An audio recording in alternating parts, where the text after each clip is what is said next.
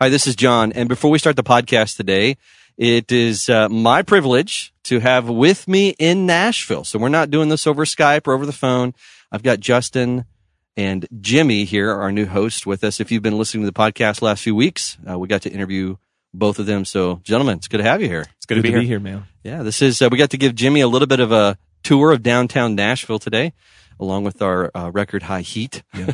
We're really glad hot. to uh, be able to experience that together. Yes. Record highs. Yes, record Yeah. highs. Had some tacos and uh, walked around amongst all of the construction. I felt like there was more construction than not Yeah. that's going on in Nashville. We were Nashville talking right about how Jimmy and I were talking about how our sons, a couple of our boys, would be wigging out over all the heavy That's now. equipment. Oh, they have equipment, yeah. Yeah. They could they could sit with popcorn all day. Like if you buy a Watch that. shirt of Nashville now, the cranes are kind of like staple, a part of the, a part of the, what do they call that? The, uh, The skyline. the skyline. There you It's go. crazy.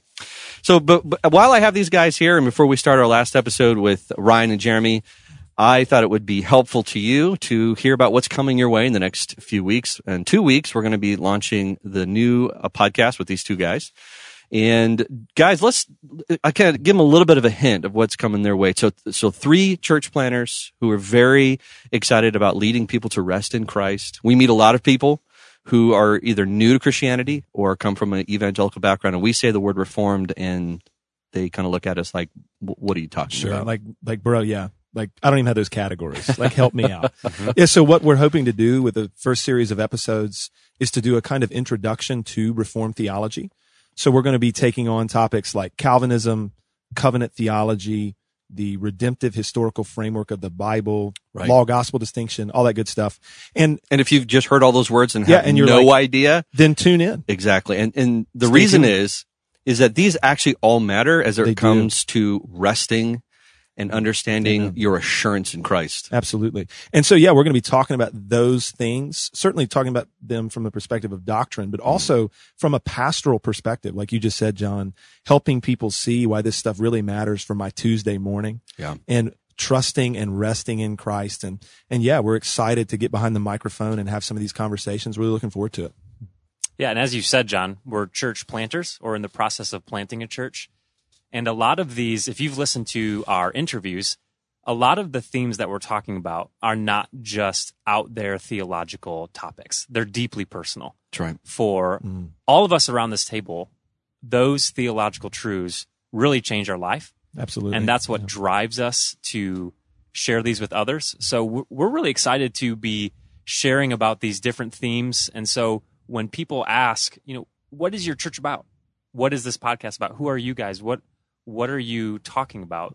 We hope that the next few episodes really point people in that direction. Right. And if you're hearing a bunch of weird, strange noises while Jimmy is talking, we apologize, but the only location we could find for this trip is my basement. So Yeah. there's the all kinds a little creaky. around the theological picnic table. That's true. That's exactly right. Yep.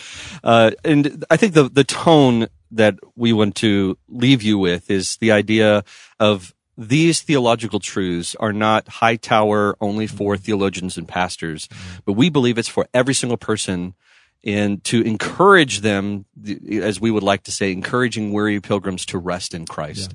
Good. So for those of you who desire to know more about Christ, who are intrigued by historic faith, and especially for those of you who may struggle with your assurance, uh, I'd encourage you to go back and listen to Jimmy's um, interview on that. These truths will help you find a solid, firm foundation, so where you can truly in, not only enjoy Jesus, but also rest in His finished work. So. Yeah. Speaking of, uh, this next podcast is going to be about the callings of Jesus and how we can turn these who tend to be law passages into gospel passages. So we hope you enjoy this last podcast with Ryan and Jeremy, and we'll see you guys in two weeks.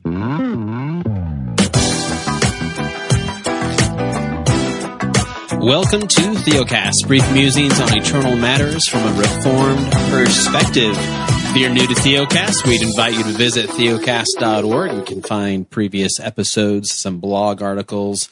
You can even find our free primer on pietism. It's a uh, a short read that uh, you can download. Very short. very very short, but uh, very useful, very profitable. It'll. Uh, we were just talking about that. Someone who had read that a while ago, and and uh, it was their introduction to us because Yeah. they were given that. Someone used the it as a track. Yeah, It gives you a lot of uh, information and understanding. Hand that out of Halloween. understanding some of the terms that we talk about here on the podcast. We also have another book, which is a little bit longer. A little bit. Just kidding. It, it is much longer. Uh, it's Pilgrim's Guide to Rest, and we'd encourage you uh, to check that out. You can find that on Amazon as well. We also have our Total Access membership, which, as the name implies, gives you total access to everything that is on the website. From our educational series, uh, all episodes, all 170 plus episodes, and uh, what we call our, our unfiltered portion of the podcast, which gives you a little extra time that we add to the end of a podcast where we say things that uh, maybe we didn't have time to say in the regular podcast, or Sometimes we just keep the good stuff. yeah, or we couldn't say. We we uh, we loosen up a little bit sometimes. Yeah, I don't know if we'll ever let those go public. No, Maybe not ever. No way. If you want to contact us, you can call us at 615-212-9212. We'd love for you to take about 30 30 seconds. seconds. 30 seconds. Leave us a question and we do uh, actually use those questions uh, usually about once a month. Yep. We'll do a podcast dedicated to your questions alone. With that said, around the theological octagon today, occupying three sides of it, are Ryan Haskins, John Moffitt, and myself, Jeremy Litz. Awesome. Johnny, you get cultural update, man. I do. I, yeah, I What's- guess I do have cultural What's going on in your world? Um, man, well, uh, we're getting into spring and I spend a lot of my week now pushing back weeds and trees and my kids were out gardening yesterday. So we were getting all that tore up and, uh, I thought I thought when you said spring and that you spent a lot of time, your the next thing was going to be golf, uh, no, which I'm sure is what you wish you could be doing. no, yeah. So I saw a video that I thought of you the other day. It was a YouTube video. It was uh, if you shoot a golf ball at 500 miles an hour and you hit a, a wall or the surface, what does the golf ball do? And it was really fascinating. And they couldn't, they like a, a ball from like 30 years ago. They at 500 miles an hour, it explodes. All the rubber bands break Whoa. but a ball, and it wasn't actually five, it was 400 miles an hour because they couldn't get it above that. But a new ball at 400 miles an hour doesn't explode, but deforms. And then they reversed it and shot the ball at a club at 400 miles an hour and it, and it demolished the club. so basically it was just talking about the science of how fast can you hit this ball Yeah. before it breaks. And the only reason they couldn't get a new ball to break was because their machine, I think Couldn't it, it it looked like enough. a potato cannon of some kind, a really big, powerful potato cannon. They couldn't get it fast enough. Yeah. I thought of you. I'm about to go armadillo hunting Armadillo hunting? because my yard has about 50 holes in it right now. That's moles. No, they're, so they go. Armadillos? Yeah, what they do is they come out and they dig holes for worms. Mm-hmm. And they'll Oh. dig straight down. So they're big holes like the size of your foot. So we have, you know, high schoolers out playing games and whoop, they're going to be twisting ankles. So the former owner told me he would sit out at night with a spotlight and then he'd find it, leave the light off, then run out with a shotgun and shoot it. so I need, I got another one, honey. I gotta get a, I got me one. I bet, did you know I they bet carry, that's good eating. Do you know they carry leprosy? Like Yeah. a form of leprosy? no. Yeah, I learned that. I didn't know that. If you start turning white, I'm going to. It has something to do with their uh, body temperature. Oh. Yeah. So Do you know that if if you drive over one and they roll up in a ball and then they and you hit it, they'll bounce up and actually break like the under like all the oil pan like Oh, their yeah. shell is hard enough that you they can ruin. it'll reflect a 22. Like I've heard people go to shoot 'em with a 22 and it bounces off. so, anyways, yeah, um, It just wow. yeah. I need a 30 aught six. Watch the ricochet. I did not grow up around gr- a gun, so this is all this is all new for me. But Have we ever talked about? Yeah, we've talked about killing animals on the show because I've I've been deer hunting. yes, yeah. No, we have There's uh, somebody out there that is offended. And I know. sorry. I apologize. So they're just big rats, is all they are. They're huge rats. The other thing is, so a side note, I went exploring the other day. I have a zero turn lawnmower and I have a old logging trail behind my property and I'll, I'll mow it so my kids can go on, on the trails. Uh, I'm mowing it and I'm like, that's a trail over there that I've never seen before. So I just take my mower down it. And about a mile or two later, I am apparently still on my property. I am like in this glen and it's beautiful. It looks like the Bambi Glen, you know, it's like this beautiful scene. And I think the former owner turned it into like a hunting scene because there's a hidden like uh Blind? blind over there. And anyways, it has become my new favorite spot. A little Glen. Yeah. Have you heard this word, Jer? Glen? Yeah. Yes. Okay. Never heard the word Glen. You know what a Glen is? no, like Glen. anyways, So so that's where Bambi and his mom go out. But if yeah, if you guys want to like, if you guys want to camp for free and and it's close by, you can't see or hear anything. You're surrounded by big old rocks and trees. It's beautiful. Anyways, when I found it, I I got even more excited about living out in the middle of nowhere. There we go. So It's got its perks. I know I told it try to uh, uh, begin to tell, Armadillo hunting in Glens. I told my wife I was like we could have our own like bluegrass hoedown out here. She just laughed. and you were serious. oh, totally, You were like, hey, totally. like, my son's learning the banjo right now, and I love it. Oh, yeah. Love it. Love it. So, anyways. Okay. So what are we talking about today? Because it's probably not going to be Glens or hunting or armadillos. For those of you that skipped that part, welcome to Theocast, which I do. Anytime someone sends me a podcast to listen to it, I skip the first 15 minutes and then I just get into like, if I can't understand, I'll go back. So anyways, yes. so what are we talking about today? Uh, so we are going to be examining not all, but some of the callings of Jesus, the call to follow Jesus. And this is where, if you are new to Theocast, one of the things that we are trying to help evangelicals understand is that when you look at the gospel, there is a difference between, sorry, when you look at the Bible, there's a difference between the gospel, that is good news of what Christ has done for us, and the law, which is what we must do to earn God's favor or to earn God's acceptance or the requirement to be righteous. And the, it can be very confusing with Jesus because people walk up to him and say, Master, what must I do to enter the kingdom? And we assume if anybody walks up and asks us, Hey, John, how do I get saved? That we are going to end up giving them a gospel presentation. But Jesus doesn't necessarily always make it that simple. Uh, there tends to be law or there tends to be gospel, but the context is what kind of demands it. And then there could be even a mixture of first law, then gospel. So what I thought would be helpful is to walk through some of the more famous callings of Jesus and help us identify two things. Um, one, law gospel, and then number two, uh, something that Luther really kind of regained right after he posted the 95 thesis. He was asked to kind of come defend his theology. And he presented a new concept, which is really a biblical concept, which is a theology of glory versus a theology of the cross. And uh, so we're going to kind of work through these callings of J- Jesus and identify law gospel, glory versus cross. So So I think the easiest one, um, just to point out, I would I would also say, excuse me, that it's the most popular is Matthew 11. Come unto me, all who labor and are here. La- heary. Try that again. early, early morning. Come to me, all who labor and are heavy laden, and I will give you rest. Take my yoke upon you and learn from me that I am gentle and lowly in heart, and you will find rest for your souls. For my yoke is easy and my burden is light. And so this is Jesus looking at a crowd, no doubt, and is saying to them, Come unto me, all who are weary and heavy laden. And I, whether they raise their hands or not, or whether it was, you know, they started walking forward Sawdust Trail. it was the it, it, it, that was the call of I'm over here. This is this is what you need.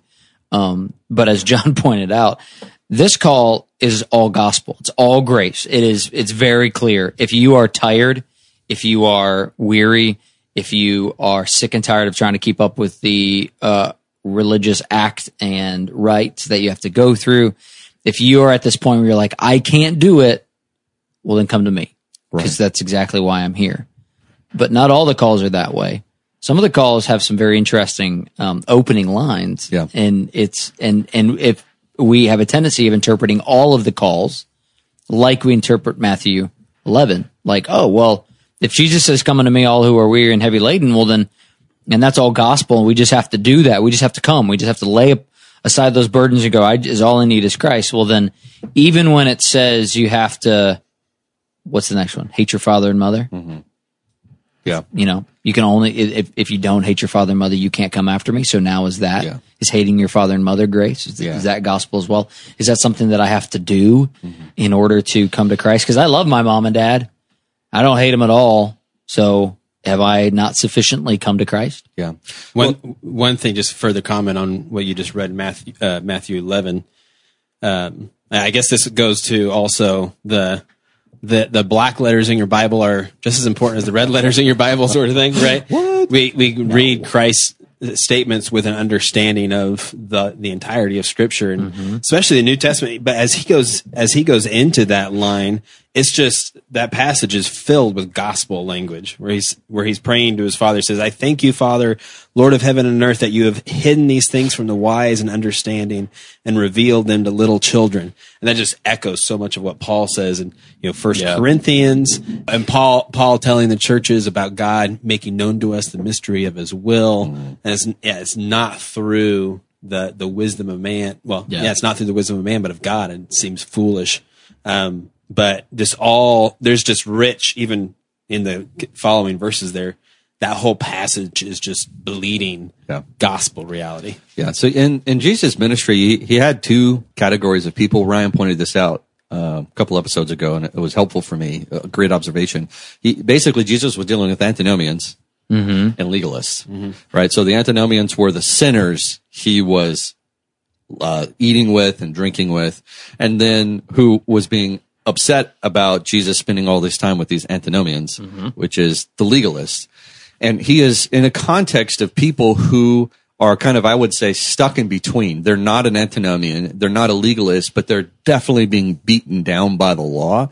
Matthew 11 here is a helpful context. That's who he's speaking to. He looks to those who the Pharisees are just driving into the ground. And he said, listen, you have attempted to earn your right standing before God.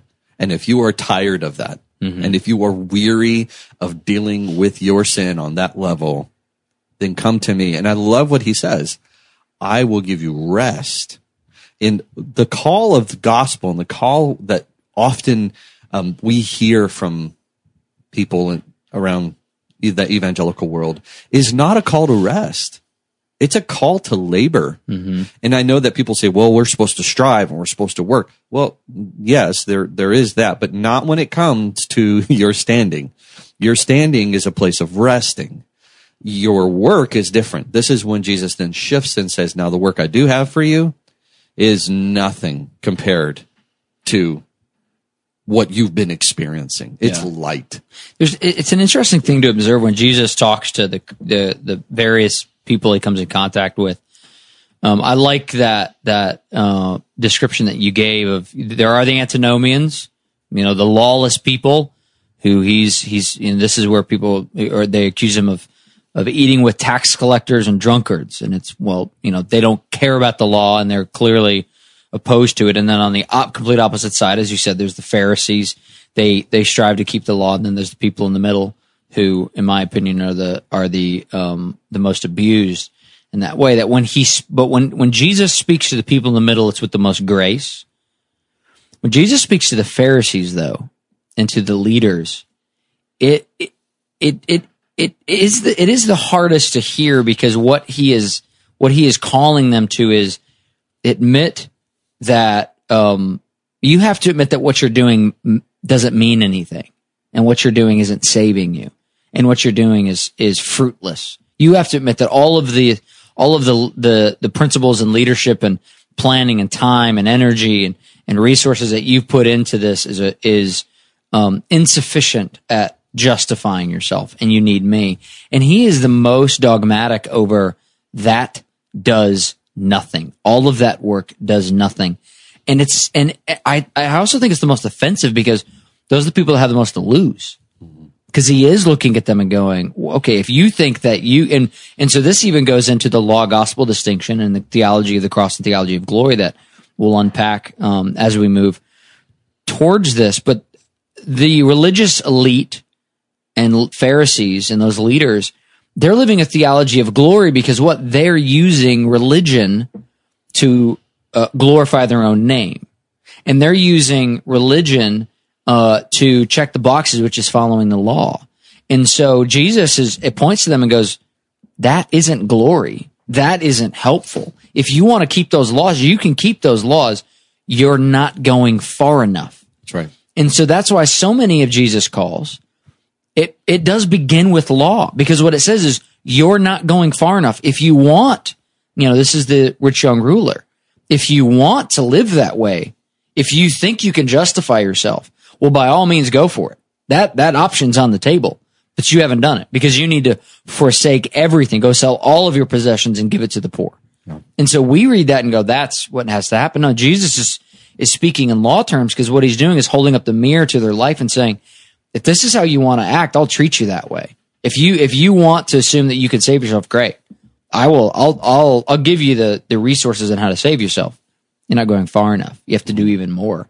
So this balance of understanding who, not only what Jesus is saying, but who his audience is, is so important because if you just assume everyone is the like, every, everyone is a weary pilgrim, you're going to start abusing the weary pilgrim because the weary pilgrim, it, like, they're the people going, no, I can't do this. Right. I can't keep up with the Pharisees. Yeah. They prove that. They don't need to know what they need to do. They need to know, oh, here's how I can rest in Christ. Yeah. It's a condition of man issue in Yeah. particularly in Matthew 11. So we've been mentioning theology of cross, theology of glory. This is, uh, you know, Luther's, uh, coming, uh, a theology where, uh, if those of who embrace the theology of glory, it is you are lessening the condition of man and you are high, uh, you're raising the ability of man. So those who think that we have the capacity to produce righteousness, to do good, it's a very Arminian in nature theology where you do not assume that you are depraved, but you are just broken. You, you, you can come to God at a certain level. Mm-hmm. So in the context, you have Jesus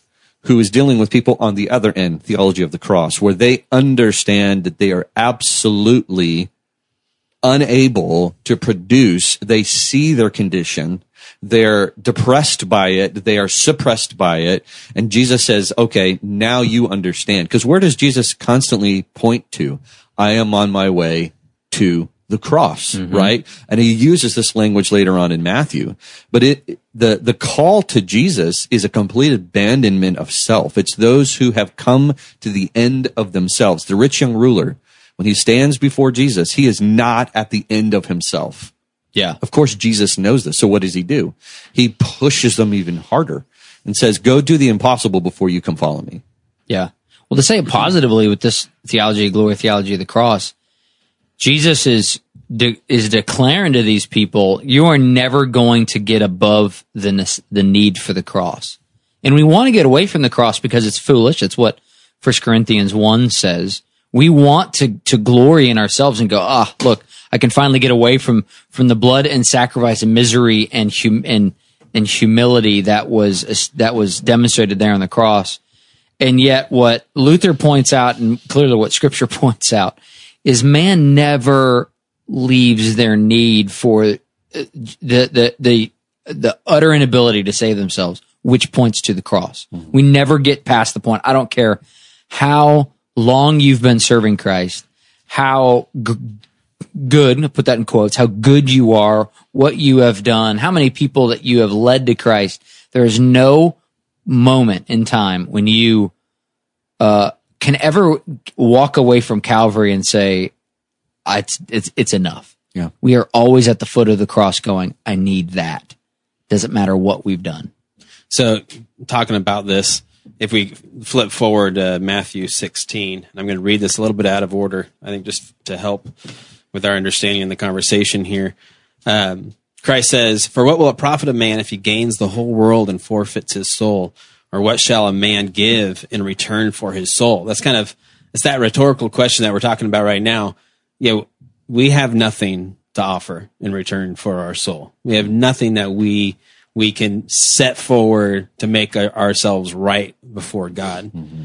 But leading into this is uh, Peter's rebuke. Uh, you know, this is after Peter famously confesses Jesus to be the Christ, the Son of God. then Christ says, "Yeah, now I'm going to tell you plainly what that looks like. I'm going to be turned over to the elders, and they're going to kill me." Hmm. And then Peter takes him aside, like, "Oh, I need to correct Jesus here. Peter takes him aside and rebukes him for saying, you know, far be it for you, Lord, this shall never happen to you. Can you imagine? yeah. Yeah, because I think I'm that dumb as well. Like Yeah, I love. Peter because I'm like I'd do that.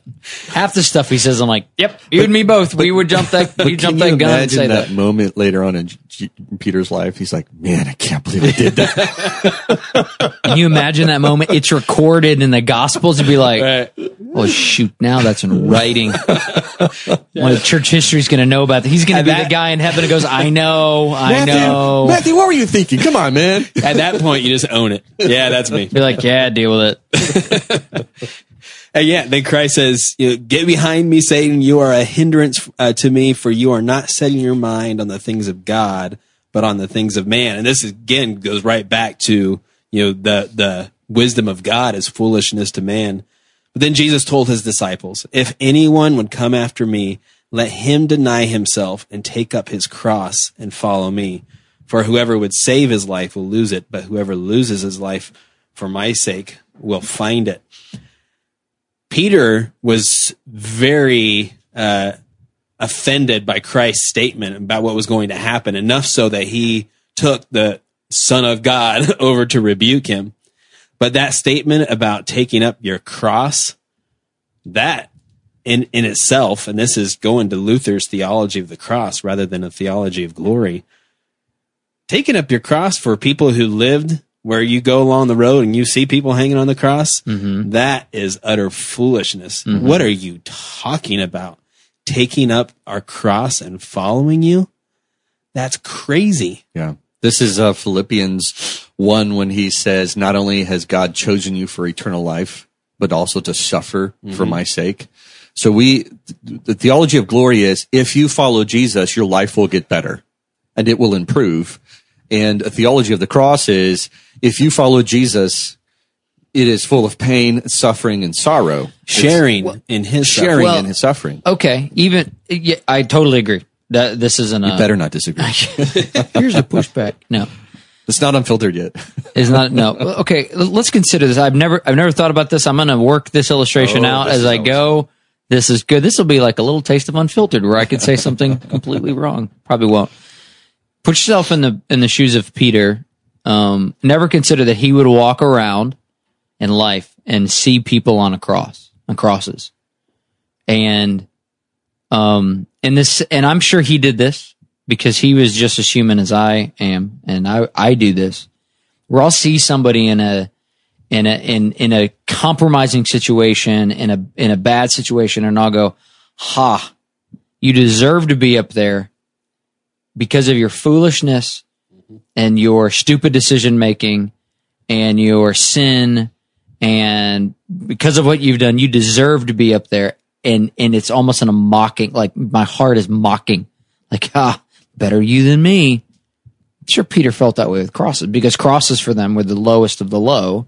Only the non Roman citizens who did the um, unthinkable acts and then got caught in it were put on crosses.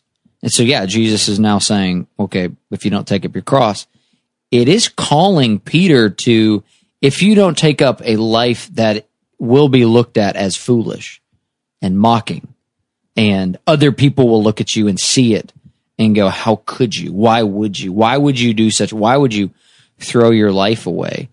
And it's a call to selflessness. And the, and I don't want to, the gospel is not a, um, it, it doesn't mean if you believe the gospel that you're, you inherently have to look like a complete fool and be a, a complete fool. But there is a, there is a reality here where Peter wanted to, uh, and increase his name. And that's really why he goes, don't kill yourself. Like bad idea, like son of God coming, probably not the best way to get glory is to kill yourself. He's trying to increase Jesus' name and Jesus says, no, if you're going to, if I'm going to increase my name, I'm going to look like a fool.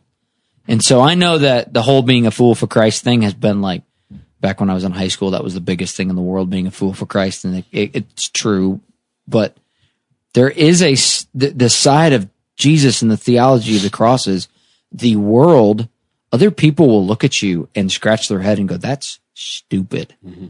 and yet that's, but yet Jesus calls us to foolishness in the sense that we don't, we don't allow the world to set our standard. We don't allow the world to tell us how we're saved. We don't allow the world to, to say what is right or wrong. We, we look to Christ. Yeah.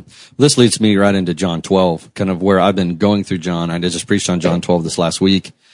And in, in context, Jesus raises Lazarus from the grave and all these people are, it says, John says they're following after him and the Pharisees are livid. They, they literally say, which is a, maybe a little bit of an overstatement, the whole world is going after him. And it was their world because if they're leaving these, uh, leaders and following Jesus, there's going to be a divide in Israel and the Romans are going to come in and just squash it and be like, no, if you all can't govern yourself. So the, the Pharisees are, are nervous about losing their, their wealth, their fame and their control. And that's the context where Jesus steps in and these Greeks want to come talk to Jesus and, uh, that Jesus uses this opportunity to say, okay, my hour is, is now at hand. Like this is, this is the moment where I'm going to be put on the cross. And in this context, he, he tells, uh, Peter and, or sorry, Philip and Andrew, he says, whoever loses his life and who, I'm sorry, whoever loves his life loses it and whoever hates his life in this world will keep it for eternal life. That is, you know, that is hard calling and saying of Jesus. So what you end up hearing is, okay, we need to be in absolute self debasement. We need to be abandoning everything. Later on in other passages, he says, unless you hate your father, your mother, your sister, your brother, and follow me, you cannot be my disciple. I mean, that, that is a hard calling.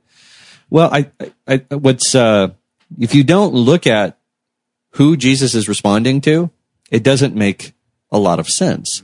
So you have Pharisees who want to kill him because they are more interested in their own life they have created, mm-hmm. right? So these men are so excited about their own life. They want to put Jesus's life away. Mm-hmm. And Jesus is looking at this context, looking at these men, looking at the people around him, and it says, Oh, if you truly understand you're standing before our Father, what the law should create in your heart, theology of the cross, you would hate your life. Because there's nothing in your life that brings God pleasure. Nothing. And the person who finds themselves there, that person will save their life. But if you're trying to preserve this life of righteousness you have created, you're going to lose it. It's a theology of cross versus theology of glory. And in context, this is not Jesus saying, those of you who can figure out how to do this, it's those of you who, who rightly see and acknowledge yourself in that way. You understand the gospel. Because then he follows up and says this, if anyone serves me, he must follow me. Well, you know, that's very sanitized for us. Mm-hmm. you have the Pharisees publicly saying, this is in John 11, if you find Jesus, you let us know because we want to capture him and kill him. Mm-hmm.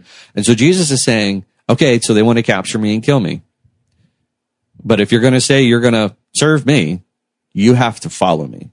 And that means to death. Well, no one in their right mind would do that unless what? John 6. Yeah. The Father draws him. It's also one of these things where you just think of the disciples reflecting upon these uh, sayings from Christ. They didn't follow him to the cross. No. They fled in every direction. And it wasn't their faithfulness, them following them, him even to the foot of the cross that saves them. It's the fact that he died on the cross. That's right. which he goes on in that very passage the son of man must be lifted up this is th- th- this that's the gospel That's right. he's saying follow me and they and they ended up following him after the fact because they lived status forward which we talk about a lot here on the podcast mm-hmm.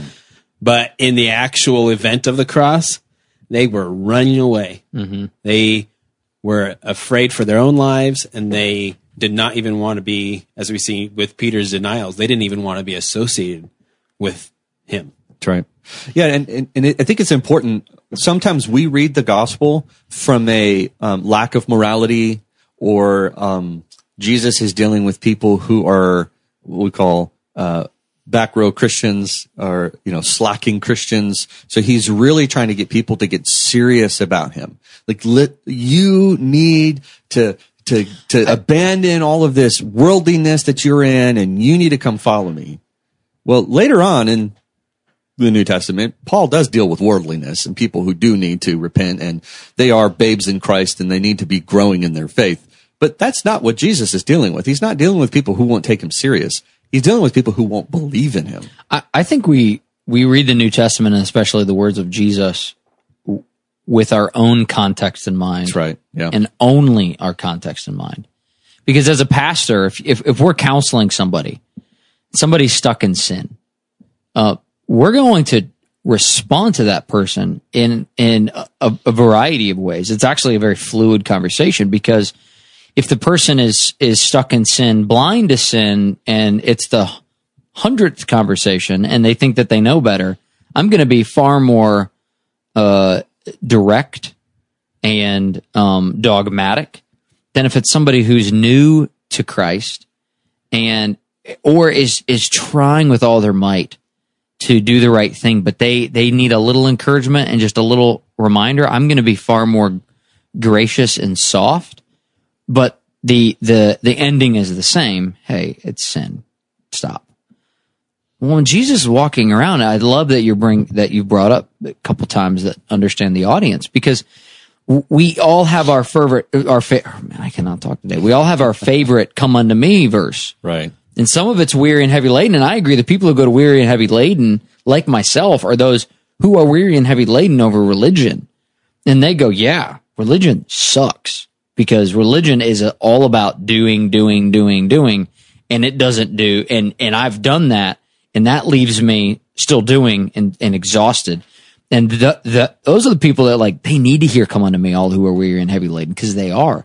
But then there are some that are the religious elite, even in our day. They're not called Pharisees, but they they carry they carry themselves as if they're Pharisees, mm-hmm. and we probably all have that Pharisaical person in our life that they are quick to tell us what we should and should not do, and they carry around all of the all the resources, and they can quote all the guys who are going to tell us how to make our our life better. And what they need to hear is, well, why don't you sell all- your possessions? You're not doing enough. And so we, and so in the same way that Which is offensive. which is offensive to them because they're like, I'm not doing enough. What are you talking about? I'm, doing, more, it all. I'm doing more than most. and that's where I would say, but it doesn't matter because it's not what you do. It's what Christ has done.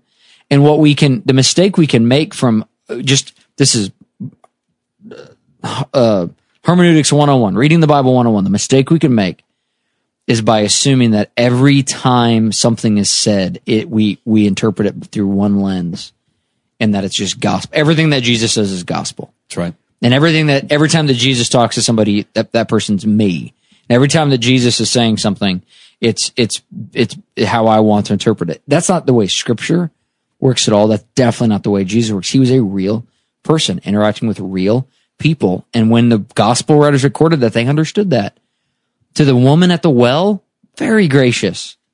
To the rich young ruler, not so much. No. To the Pharisees, Mean. mean. I mean, whips, and and vipers. and at that, and I look at that and go, yeah, because he's hurting Jesus' sheep, and he walks in and goes, "How could you be the religious astute and and just lay bondage on these people?"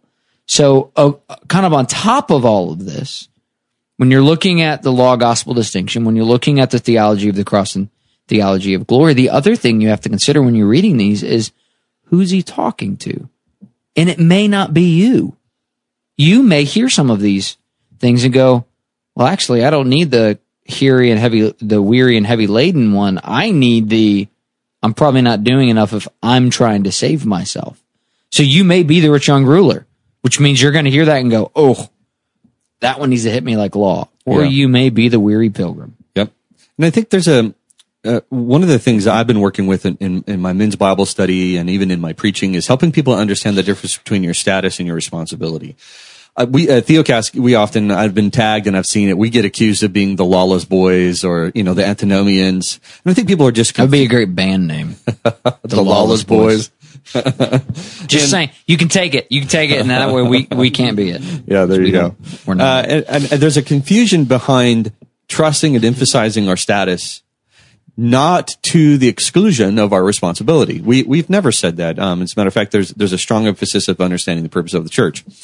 Uh, one of these examples was that this passage was kind of given to me recently saying, well, how do you, how do you respond to this? So I'm going to just read it to you and then I think it'll fit into the context of the call to status and then the understanding that Jesus says there's burden after. Yeah. So, uh, Second Peter one, I'll just start in verse three. He says, "His divine power has granted to us all things that pertain to life and godliness, through the knowledge of Him who called us to His glory and excellence, by which He has granted to us His precious and very great promises." So that through them you may become partakers of his divine nature, having escaped from the corruption that is in the world because of sinful desires. Okay, so what is he doing? Our status before God is through what the promise is given to us. And those promises are, I've done all the work. Now trust in that through faith. Mm-hmm. So then Peter says, for this very reason, the promises that are yours, your status, mm-hmm. which is secure. For this very reason, make every effort to supplement your faith. Where's the foundation? Faith is the foundation. Supplement your faith with virtue and virtue with knowledge and knowledge with self-control and self-control with steadfastness and steadfastness with godliness and godliness with brotherly affection and brotherly affection with love. Now, why does he say this? He doesn't just stop. These are not your personal calls to personal holiness. There's a reason for these. He says, for if these qualities are yours and increasing, they keep you from being ineffective or unfruitful in the knowledge of our Lord Jesus Christ. Whoever lacks these qualities is so nearsighted that he is blind, having forgotten that he was once cleansed. He's saying they forgot the cross. Mm-hmm. He was once cleansed from these former sins. Mm-hmm. They they wanted to get away from the shame of the cross. Exactly. So he, he starts with the cross, he ends with the cross, and he says, listen, if, if this is true to your faith, you're not adding these works to save yourself. He's saying you are adding these works for the effectiveness of the gospel that must go out. Yeah. It has nothing to do with your standing. As we said before, as Jeremy said, it's status forward. My status is, com- is secure. And now because of that, I'm going to add virtue and kindness and love towards one another. Yeah. So I'm just about to write an HFG or a home fellowship group lessons for our church, and uh, we're we're going through our next series is going to be on the church, just kind of a, a primer on it for our people. Um, and one of them is going to be on church discipline. What is it? A lot of people see church discipline. They have it's it's especially in a context of grace, and it's a it's a, it, it curveball. It's like what that didn't expect that. What are you talking about? Grace, and now you're disciplining, and it's public. This, it's, you're publicly ridiculing people for sin. Like that makes no sense. Right. And if you look at Matthew 18, and if you look at First Corinthians five, six, five or six, um, you five, you can see you. you I think First Corinthians. First Corinthians. uh, you can see that church discipline is a real and genuine thing. If somebody's caught in sin, call them out. If somebody's caught in sin, say, go to them. You know, as a one on one, bring a brother, bring the elders, tell the church why not to ridicule, but to but to demonstrate to them that you are blinded by this, and what you need once again is the same thing you needed at the beginning. You need the cross, even as even as Paul says, give them over to Satan, kick them out of the church, give them over to Satan. And you may go because it, you know that, that Paul, what Paul's not saying there is damn you. Right. What Paul is saying there is give them over to Satan so that they can realize that their sin, that their actions are going to leave them helpless and it will turn them back to Christ. He goes so that they, so that it will save their soul in, in the, the end of themselves. in the day of vindication. I believe that's the wording there. And, and yet that is exactly what so much of, of, of what, what the law does and what Jesus is doing is in these law gospel distinctions of give them law, give them, show them that the end of that is hopelessness. The end of that is, is not what they expected and hopes that at the end of the law, what they realize is I can't do it. And then they run back to Christ. Yeah. And so that's why this law gospel distinction is so important. That's why the law was, was given again in Exodus was, it was, it was a republication of the law when in the Mosaic covenant so that the people of Israel could go, I, we can never be good enough to stand before the Lord. And then what does he do? He immediately gives them a sacrificial system because what you need is a theology of the cross. You need the shame of all of these sacrifices because while you, when you can't keep the law like you should, what I where I've given you grace is the sacrifice. Yeah, I, I think it's so helpful. So being able to hear, when we didn't cover every single calling of Jesus, but being able to understand now that you can kind of take a, is this, is Jesus putting in the possibility of the law on them or is Jesus giving them the gospel? Right now I'm, I'm writing out the gospel for a project that I'm working on. And what's been interesting for me is I've been reading different gospel messages and, and we, even in our gospel, like gospel presentations, we still make them there. We still make it law. Yeah. Because think of it this way, and this is an illustration I use in my in my uh, project I'm working on, is we hear gospel, and the gospel should be the message of how God saves sinners, and it's technically gospel means good news, right? But when we then share the gospel, it doesn't sound like good news. It sounds like you're telling people you need to come this direction. And if you come this direction, then God will save you. And that is this, that is similar of standing on the shoreline, shouting at a drowning victim who just took their last breath and yell at them and say, if you swim this direction, you'll be saved. Uh, That's crazy. All you did for them was confirm they couldn't do it for themselves and then they die. Well, the gospel should be that breath of fresh air that goes, I can't do that. And he did it for me. And there's nothing left to do. Yeah. That is the gospel. If you don't clarify that when you're listening to Jesus speak, you're going to be confused. And this is why it's so important to look at context before and after when you're thinking about a law gospel slash theology of glory. I can do this versus theology of cross. I can't do this. Ooh, okay. Here's here's this illustration as we close because I know we're at the end. The gospel is a drowning victim in an infinite ocean, and humans do not live in the sea, obviously, because we need air, but we can't swim any longer. And the gospel comes over and puts an infinite scuba tank on you and saying, okay, you're going to be in the water because you're in the state of sin. Here's air. And it's air that you can't, you can't produce, you can't give, you could, it, Jesus shoves it Not in your your tank, mouth. not your air. It's yeah. not your tank, not your air, but Jesus shoves it in your mouth and going, now you're a new creation. Something unique. You're an animal that doesn't, shouldn't swim in the water, but you exist in the water. And that, that, that will run out when I take you out of the ocean and put you on, on, on land in the new heavens and new earth. And that, that illustration probably half, half mostly worked. It works. Whatever. One last thing as we close, uh, build off that illustration and another uh, illustration we've used before. But you know the the scene before Christ talks to the rich young ruler is the little kids coming to him, and we, you know we talk about you know oh so faith like little children, and you know we try to think about what that faith looks like. He's saying the people in my kingdom have nothing to offer. You see these little children and you want to chase them away from the great teacher because they have nothing, they have nothing to offer in society.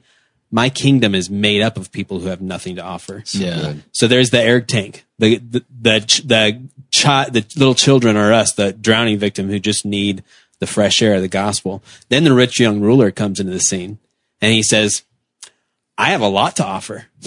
So what does Christ do for him?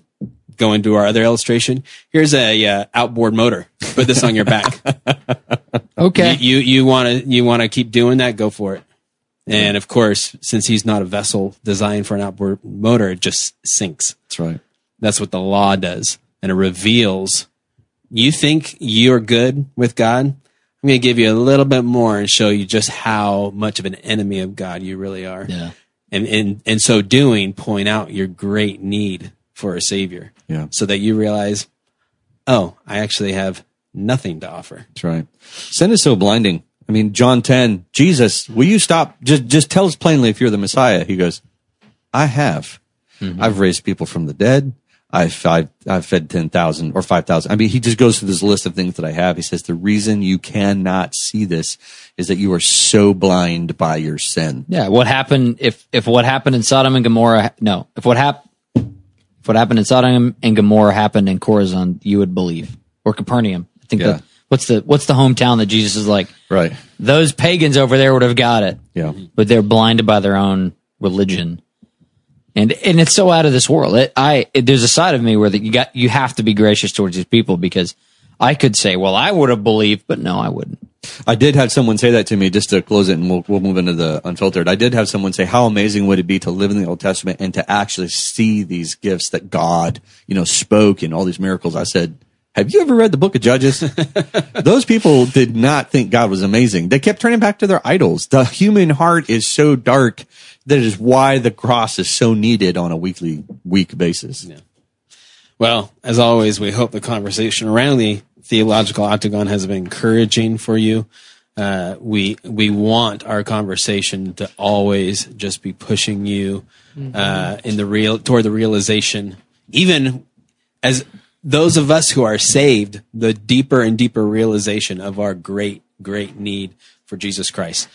Uh, if you uh, want to share the unfiltered portion, uh, in share in the unfiltered portion, we do have a 14 day trial, and we would love to catch you on the other side. Thank you for listening to Theocast. If you'd like to contact us or find out additional information about our membership, you can do so at theocast.org.